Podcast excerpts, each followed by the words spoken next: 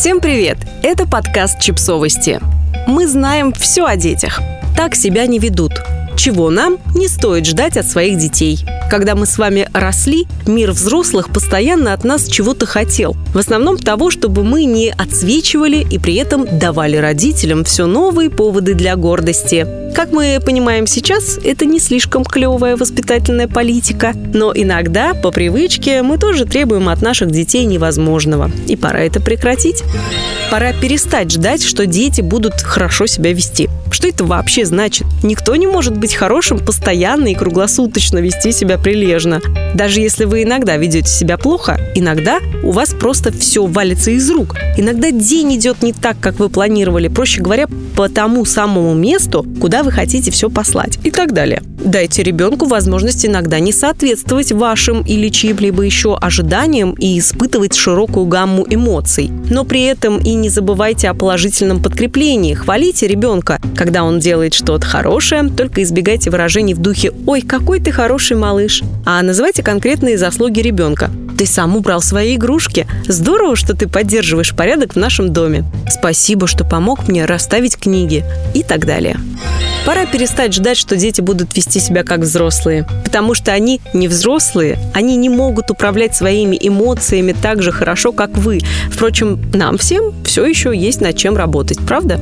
Они не всегда быстро улавливают связь между событиями, они медленно осваивают новые умения, они легче и быстрее расстраиваются, но и легче отходят и приходят в восторг. В большинстве случаев дети ведут себя в соответствии со своим реальным возрастом. Просто мы часто требуем от них взрослости, которая им не по силам.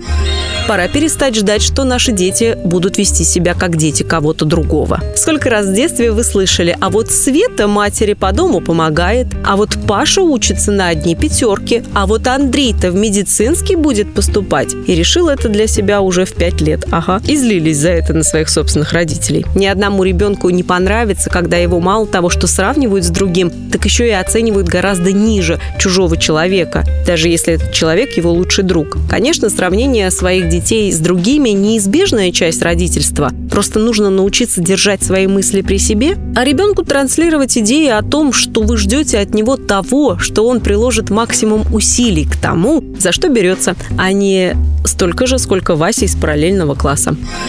Пора перестать ждать, что дети как-нибудь сами разберутся. Чтобы разобраться в некоторых вещах, ему нужна ваша помощь. Это касается и философских вопросов, и образа жизни, и ситуаций со сложным выбором тоже.